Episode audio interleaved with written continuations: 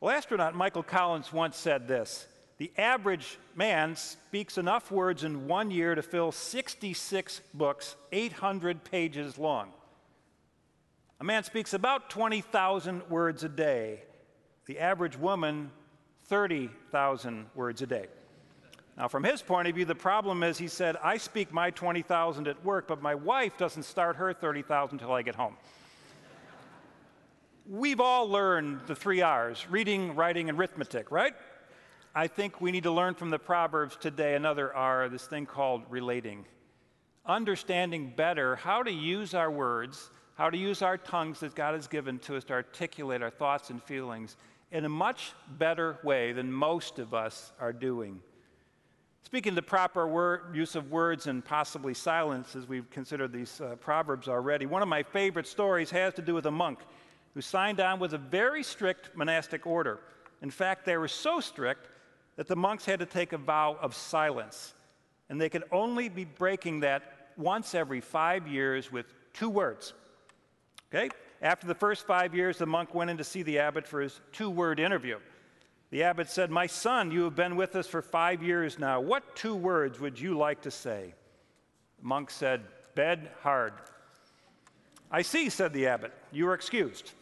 After five more years, the monk went in again to see the abbot, and the abbot addressed the monk with, So you've been with us 10 years already now. What two words would you like to say now? The monk said, Food bad. I see, the abbot said, you are excused. After five more years, 15 in total, the man appeared before the abbot one more time, and again the abbot asked, What would you like to say? The monk replied, I quit. The abbot responded, Well, I'm not surprised. All you've done since you got here is complain.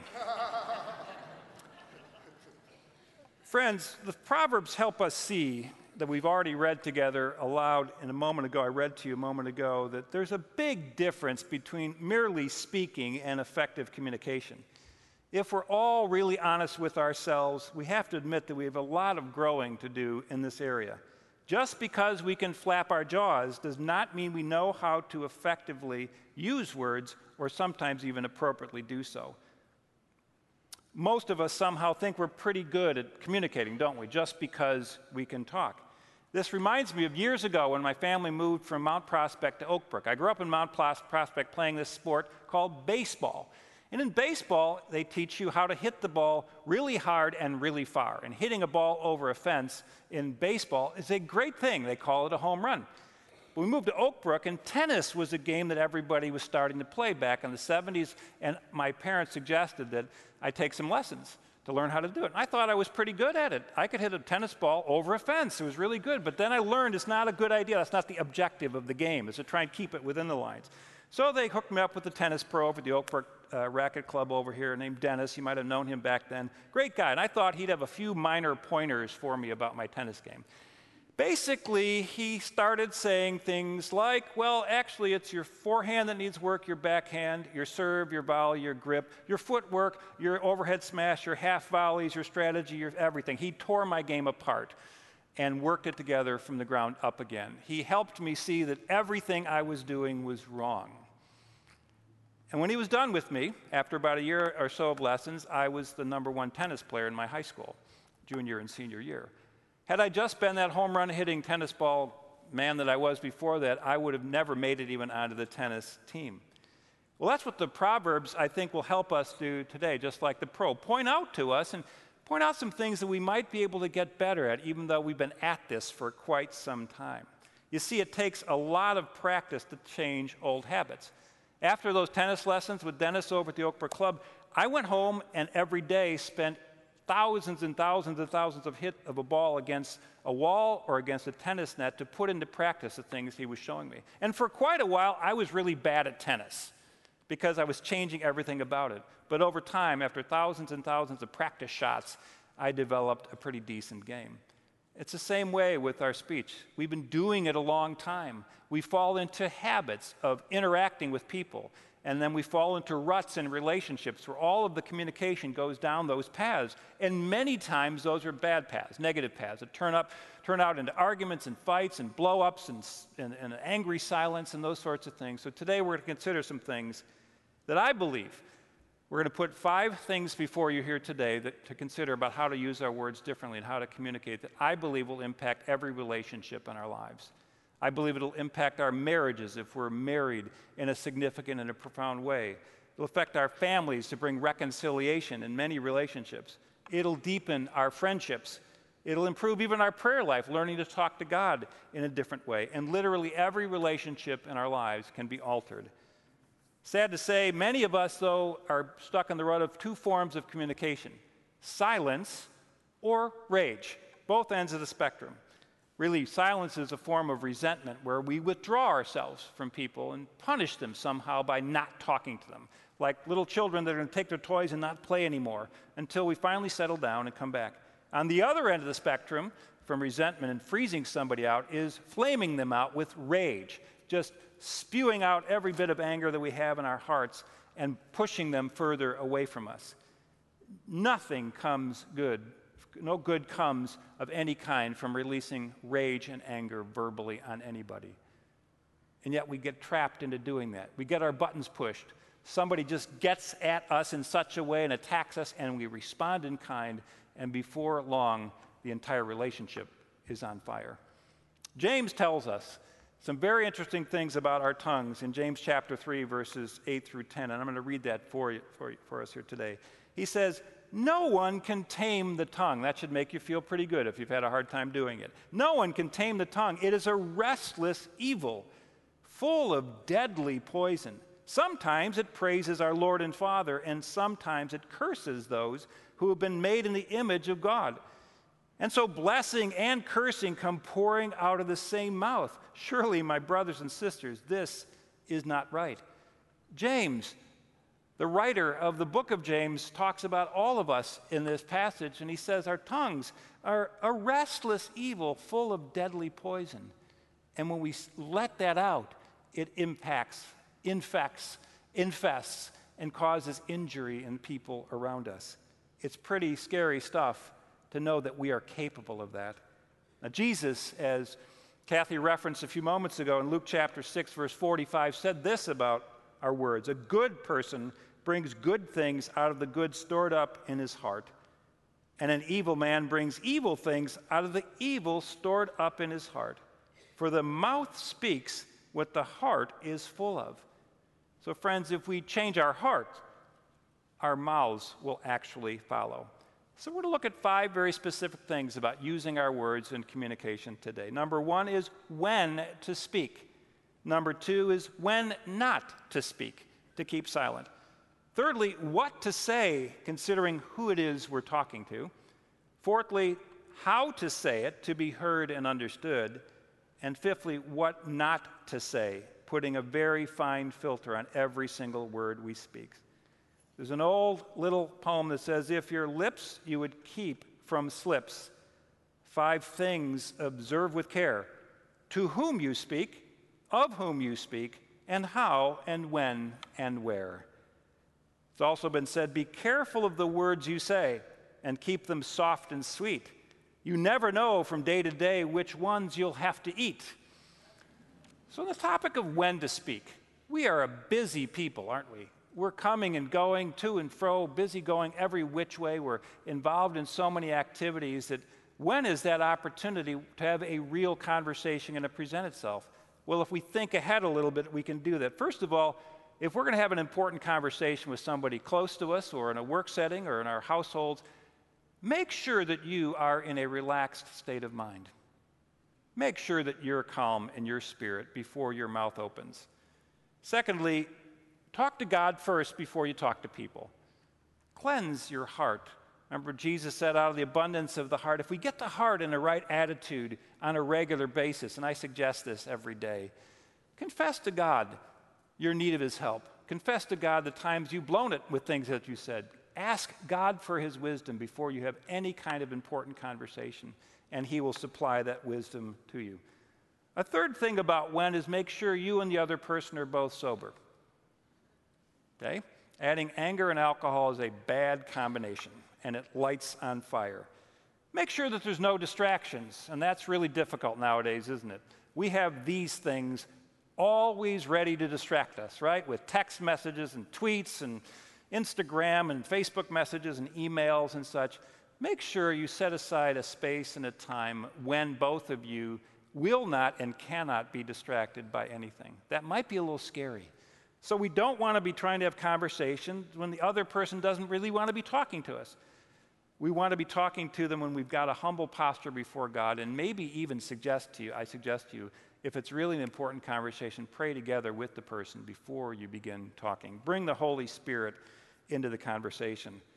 We read the slide a little bit ago. It says, Fools give full vent to their rage, rage, but the wise bring calm in the end. We can learn to become peacemakers in conversation with people if we will resist the urge to express our anger. Secondly, when not to speak. That's the when we should speak. When we're in a calm spirit, when we're prayed up, we're ready, prepared. Secondly, when not to speak.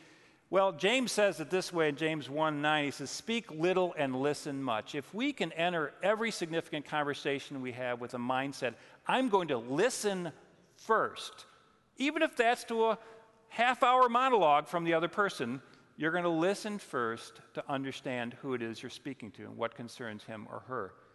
Psalm 4 4 says this Don't sin by letting anger control you. Think about it overnight and remain silent.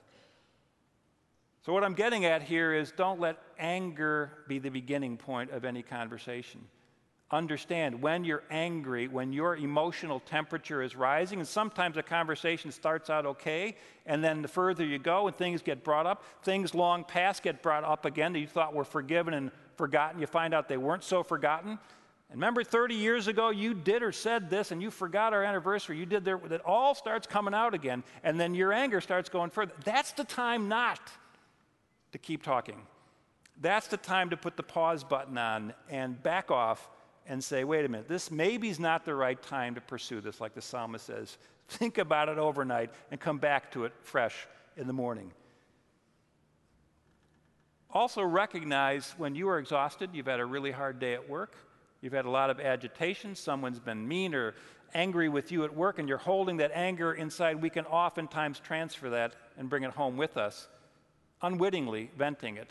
And you're really not mad at the person you're talking about, you're mad at somebody else. Recognize your own emotional temperature, and it'll greatly improve your communication. I'd also suggest not trying to have a significant conversation with somebody in the bottom of the ninth inning, the seventh game of the World Series, with the game on the line, three and two count, bases loaded, and the Cubs are down by three runs, okay? I would not suggest bothering whatever Cub fan in your household. Not then, okay?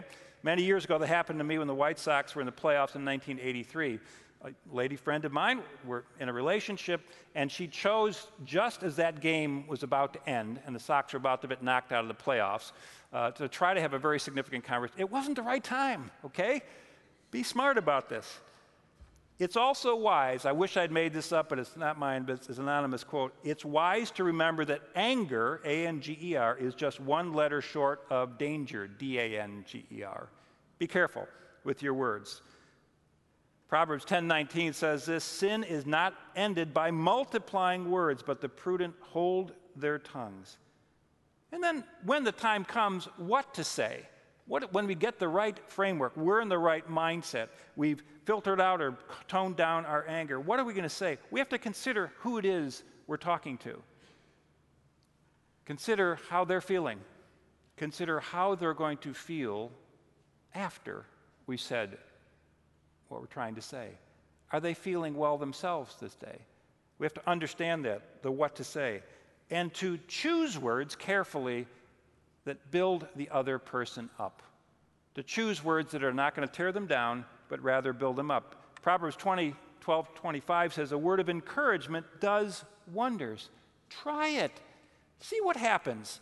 I'm going to give you some other tips on this in a minute, but if you start to bring words of encouragement to your spouse, to your children, to your parents, to your friends, to your boss who's driving you nuts, and start bringing words of encouragement into your regular parlance with the person, watch what happens. It can actually do wonders in a relationship. Ephesians 4:29 says this, "Do not let any zero unwholesome talk come out of your mouths, but only what is helpful for building others up according to their needs, that it may benefit those who listen." So, this is a serious uh, consideration, actually, not letting anything come out of our mouths that is inappropriate or in any way, shape, or form is going to harm or injure or wound another person. Proverbs 12, 18 says this thoughtless words can wound as deeply as any sword, but wisely spoken words can heal. So, friends, I want us to consider together because all of us are likely in this boat. Sometimes we have used our words and they've wounded others.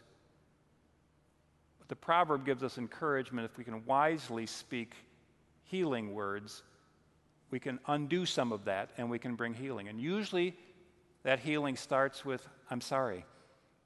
I was wrong. I shouldn't have said that. I shouldn't have spoken to you in that way. It was inconsiderate, and I was completely wrong. Apologizing sincerely will do wonders to heal things that you've said that have wounded another person. Proverbs 15:1 says a gentle answer turns away wrath. Instead of responding with fire for fire when someone attacks us or someone accuses or someone comes at us, is a gentle answer can put that fire out and change the course of a conversation. So, based on Ephesians, where it says to use words to build each other up, I want to encourage you to do something. I suggest this to couples often as they're working through the relationship: is make a list, and I mean intentionally sit down and make a list of the 10 best qualities of the person that you're having difficulty with. They're there. You might have to look harder than you think. Make a list of those things the things you like about them, the things you respect about them, their actual strengths. And then intentionally weave affirmation of those positive qualities into your conversation someplace, one or more of them every single day. That's what the scriptures are telling us to filter out the abusive, filter out the profane, filter out those things, and to bring into our conversation words that'll affirm and build people up. Watch what happens if you start doing that in your households. All your relationships are going to start changing, even in your workplace. As hard as that might be with a coworker or a colleague or somebody else, your boss or, or somebody in the organization that's it's just in a dog eat dog world. They're trying to take your job, trying to get your promotion, whatever else it is. Try a different approach and watch what happens. Fourthly, we want to think about how to say things to people so that they will actually be heard and understood. Well, that takes some consideration. We have to learn the other person's, not just their love language, but what way are they going to understand what you're trying to say to them? If you go down the same paths, they're going to get the same results. You have to rethink how we're going to do that. We have to be fully present at every moment in a conversation with somebody that's significant to us. And that means looking them in the eye, looking deep in their hearts and understanding, and they will know you are present. But then the scriptures tell us is to speak the truth when it comes time for that, and often that's the case, in love. Thinking about how they're going to feel, thinking how it's going to benefit their life, working with them to understand what you're trying to communicate. And if you can't speak the truth in love, shut your mouth. That's an important how. There's so much truth we're trying to help other people see, but we do it in the wrong way and it defeats the purpose. People in your lives, the people closest to you, need to know your perspective. They need to know the truth that you can help them with, and you need theirs as well. But when we don't approach it the right way in the proper sense of love, we miss the great opportunity that we have. And never assume that somebody understands you, even though you think you've clearly spoken.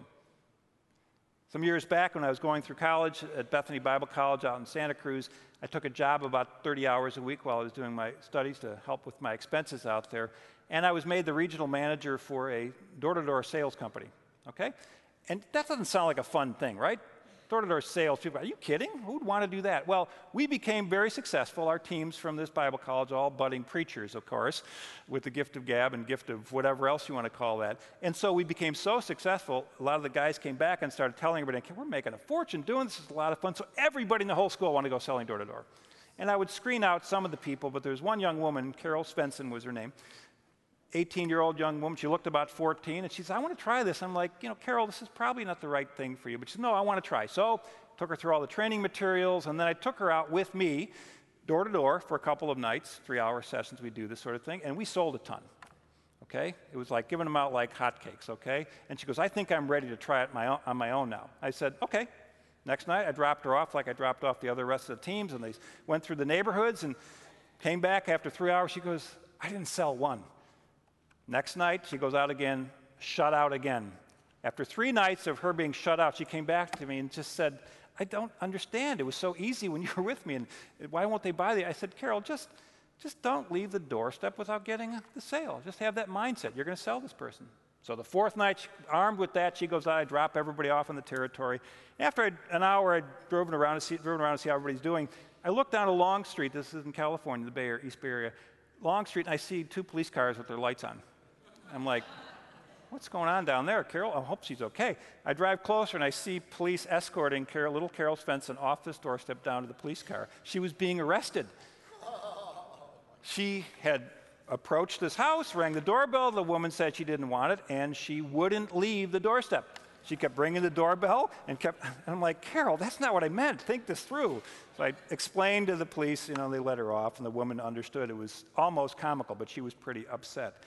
Just because we've said something, it's important that we understand have they heard me? Have they understood me? And it's good to ask that question and let people ask you that question. That's what good communication is about. Proverbs 16:23 says intelligent people think before they speak and what they say then is more persuasive, thinking ahead. Fifthly and lastly is we need to be aware of what not to say, to put that very fine filter on every single word we speak, as I mentioned from Ephesians a moment ago. So here are some of the nevers. Never breach someone else's confidence and tell their secrets to somebody else. That's a never. You want to ruin a relationship? Talk behind their back and tell something that they've shared with you in confidence. Never use harsh, cutting words or abusive speech.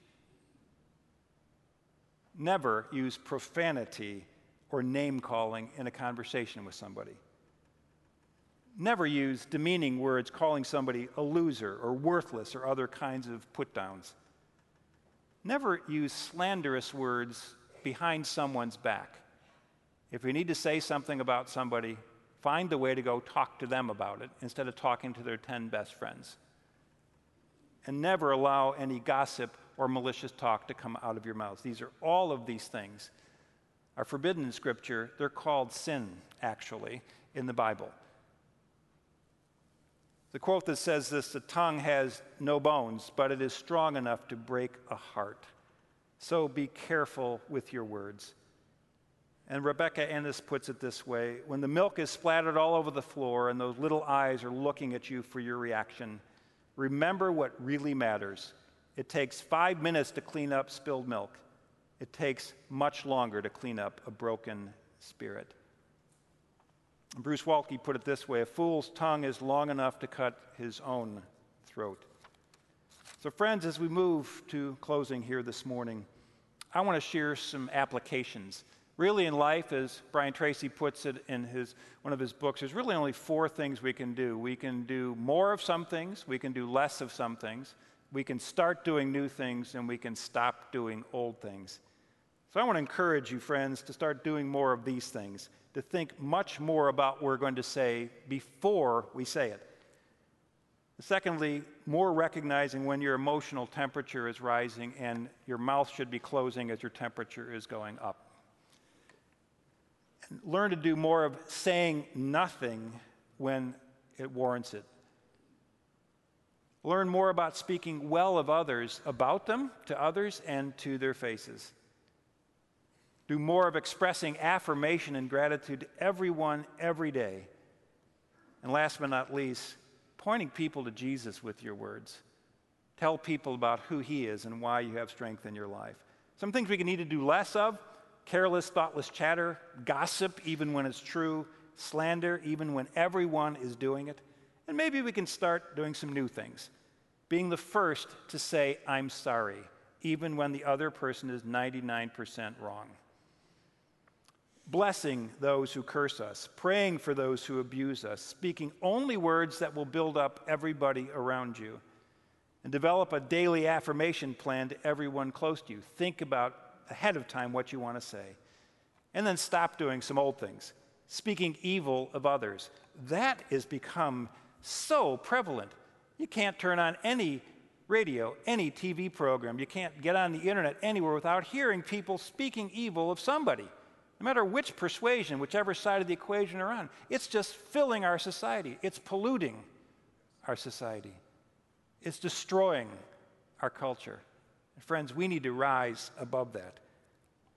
We need to speak, stop speaking harshly to people, no matter who it is. Stop telling lies to make ourselves look better. Stop using coarse or profane language that might offend somebody.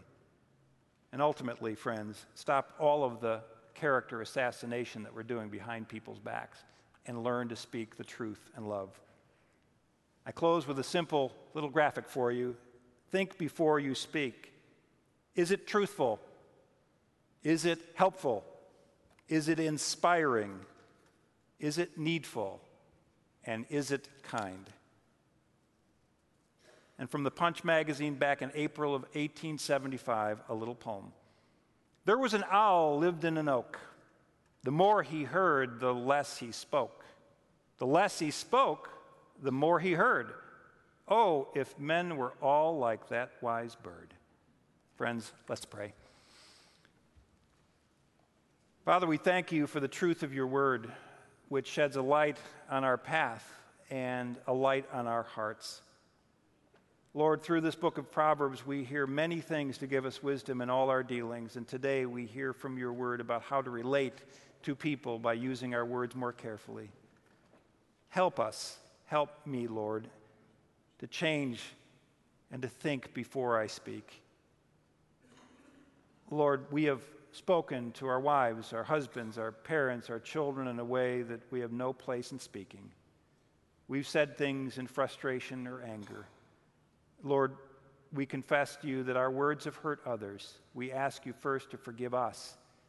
We also ask you to give us the courage to use our words to heal those relationships. Lord God, we ask you to empower us by the same Holy Spirit that authored these words in Scripture to live these things out to your glory and to your honor in Jesus' name. Amen.